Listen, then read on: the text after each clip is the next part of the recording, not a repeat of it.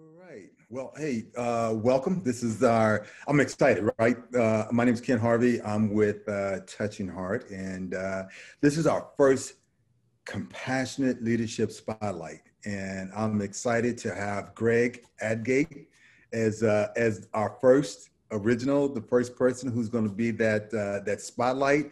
And really excited because one of the reasons we're doing this is because there are a lot of leaders out there and people think sometimes you get in your mind that leadership has to be where you're just tough as a tough as a nail that you're punishing that you're you know doing everything wrong is right. And that's that's the that's the form of leadership.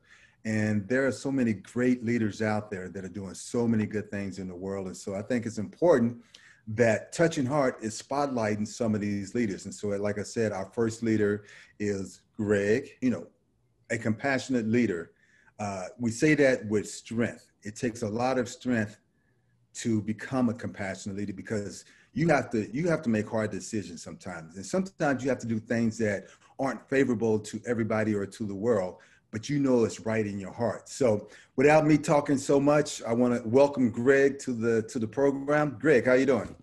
Fantastic, Ken. Thank you. That's I awesome. appreciate the uh, the invitation, and you know, as you know, Touching Heart's been something that I've been invested in for a, around a decade now. And I really love the, the work that Touching Heart does for young people, but also for those of us who get to help the young people and learn from them about their kind of leadership and how they see and have vision for the world. So um, it's uh, an honor to be here and, and talking with you. That's awesome. And isn't it amazing that it is kind of a full circle, right? You, you mentor younger people, but then younger people have an opportunity to remind us of, of some of the simple values in life and some of the simple things that say you got to treat everybody with respect. You got to work hard and you got to enjoy what you're doing. So, um, I want to talk to you about, you know, your company a little bit, about your your leadership style. Uh, we've had a conversation a little bit earlier uh, uh about that style, uh, and so just kind of give people a view of if someone looked at you and said, "Man, that is a compassionate leader," but that's who I want to be. Tell us a little bit about yourself. Okay. Um, I think it starts for me with who do I want to be as a person, as a human first, and and trying to be consistent as a, a husband and a father and a boss and a coworker and a neighbor, and and so once you land on that, which I have, um, which is for me a lot of, of of it is is just you know faith driven and being good a good human to other people loving other people. Um, then how do you translate that into the work environment? It's a really good question that you raised. Like sometimes that doesn't seem like it fits with what is expected of you in, in corporate america or it might not fit. And i have to admit I've, I've been in a number of organizations where it didn't fit. And you had i had decisions to make on do i want to be who I want to be and be consistent with the human um, that I want to be? Uh, or do I want to take the I'm going to succeed at all costs path, which the cultures of some of the companies I've worked for, um, that's what the cultures were. And, you know, it was not easy when you are in that environment to stick to your guns and be the human you, you want to be. But I felt like I slept better and I didn't have anything to explain at home, and and and I felt you know very aligned with the goals of who I want to be as a human there, where um, you know sometimes that doesn't speed your your growth up or your success up because you're you're kind of a countercultural person in that in that company's culture. Um, but if you find the right place and you find the right company with the right culture, or organization with the right culture and the people around you who embrace the same kinds of things and value the same kinds of things then get out of the way. It's going to be it's amazing. And that's that's where i am now with equinix. Um, equinix is a global data center platform operator that uh, our ceo charles meyers uh, his mantra with everyone is we need to be feel safe that we belong and that we matter and it's a thing he he reinforces over and over again as the baseline cultural messages to everyone and how we treat each other.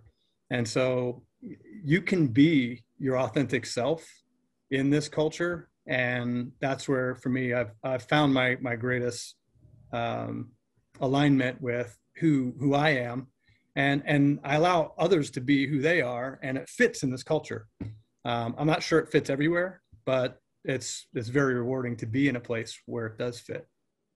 I think it's it's amazing. Um, something as simple as saying that you can you can go to sleep at night knowing you know you're going to have a peaceful night's sleep because you're not doing something that's against your standards. Let me ask you this, and I, and I promise I won't take a long time. But did you ever write out a list? Because I've been reading some books now, and you know some of them say you know write out a list of these are my values, my standards that I believe in, and that I I choose to hold fast to and maybe you go back and review them. And if you have, you know, give me like two or three of them that you want to hold to. I, I think the the first is as a policy to as a leader listen to understand. Um, we think in leadership you're supposed to have all the answers. Many and many times you don't, and a lot more often than not, the people who are doing the actual work have greater insights than you do. And so, first, it's to be humble enough to say, "All right, I don't have all the answers. Let's go ask people who are in the front lines and get their feedback or ask partners. I do a lot of partner work. Ask them what they're seeing and experiencing. Listen to it, absorb it. It may it may take you may take an ego hit because that may be your team that's not doing what you need them to do or maybe you're not doing what you need your people to do. But but if you can absorb that and and take it and be genuine about it, um, then it prepares you to go back and and deliver an authentic experience for people. And that's probably my second main thing is uh, what I value in people and why I'm I'm drawn to UCAN is just authentic humans, authentic connections with people who are are genuine and aren't playing games. And you can be who you are with them and they accept you for who you who you are. The strengths you bring might not be the strengths i bring but together we're better. Um, and so it's you know listen uh, kind of a, a servant type uh, leadership style and then be humble enough to to um, to know when you need to move towards them and you know I, I feel like by connecting and being authentic you're you're setting a set of a baseline um, dialogue and understanding between yourself and the teams you work with whether they're your employees or whether they're cross-functional teammates. And and you can have honest conversations about it and whatever needs to be addressed it's okay. It, no one's no one's defensive. And so that type of approach I find um, is disarming. Um, then I think the last one is, um, it's not the last one, but one of one of a powerful one is is focus on information, not the emotion attached to the information.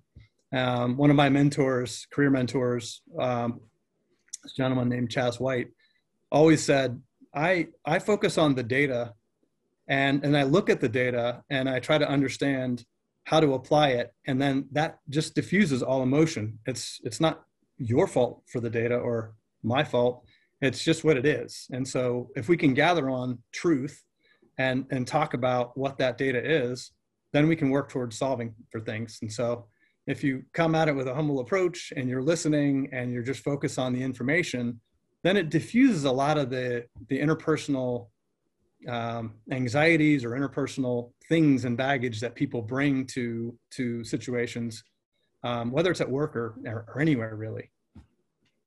Well, look, I had, I had promised I wasn't going to be long.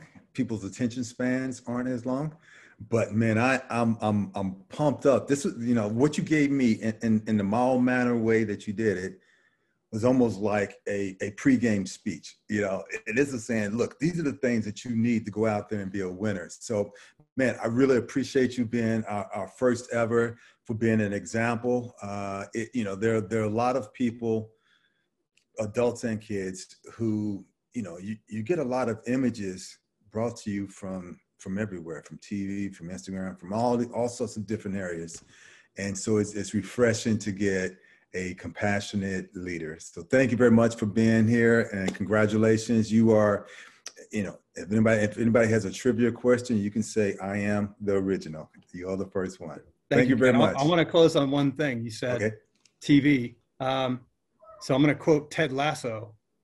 If you if you haven't seen the show, you should watch it. It's it's a super uplifting show. Um, and and his, one of his sayings is, "Be curious, not judgmental." Mm. And there's so many different lessons in that show, but but being curious and non-judgmental is a great way to go about it. Dude, I'm learning from you. Thank you very much. Uh, hey, congratulations on being the first. You. you are the bar setter, and everyone else will be, you know, we'll go from there. So thank you very much. I look forward to uh, you helping us select others along the road. Along the road. Okay. Thank you. Thank you, sir.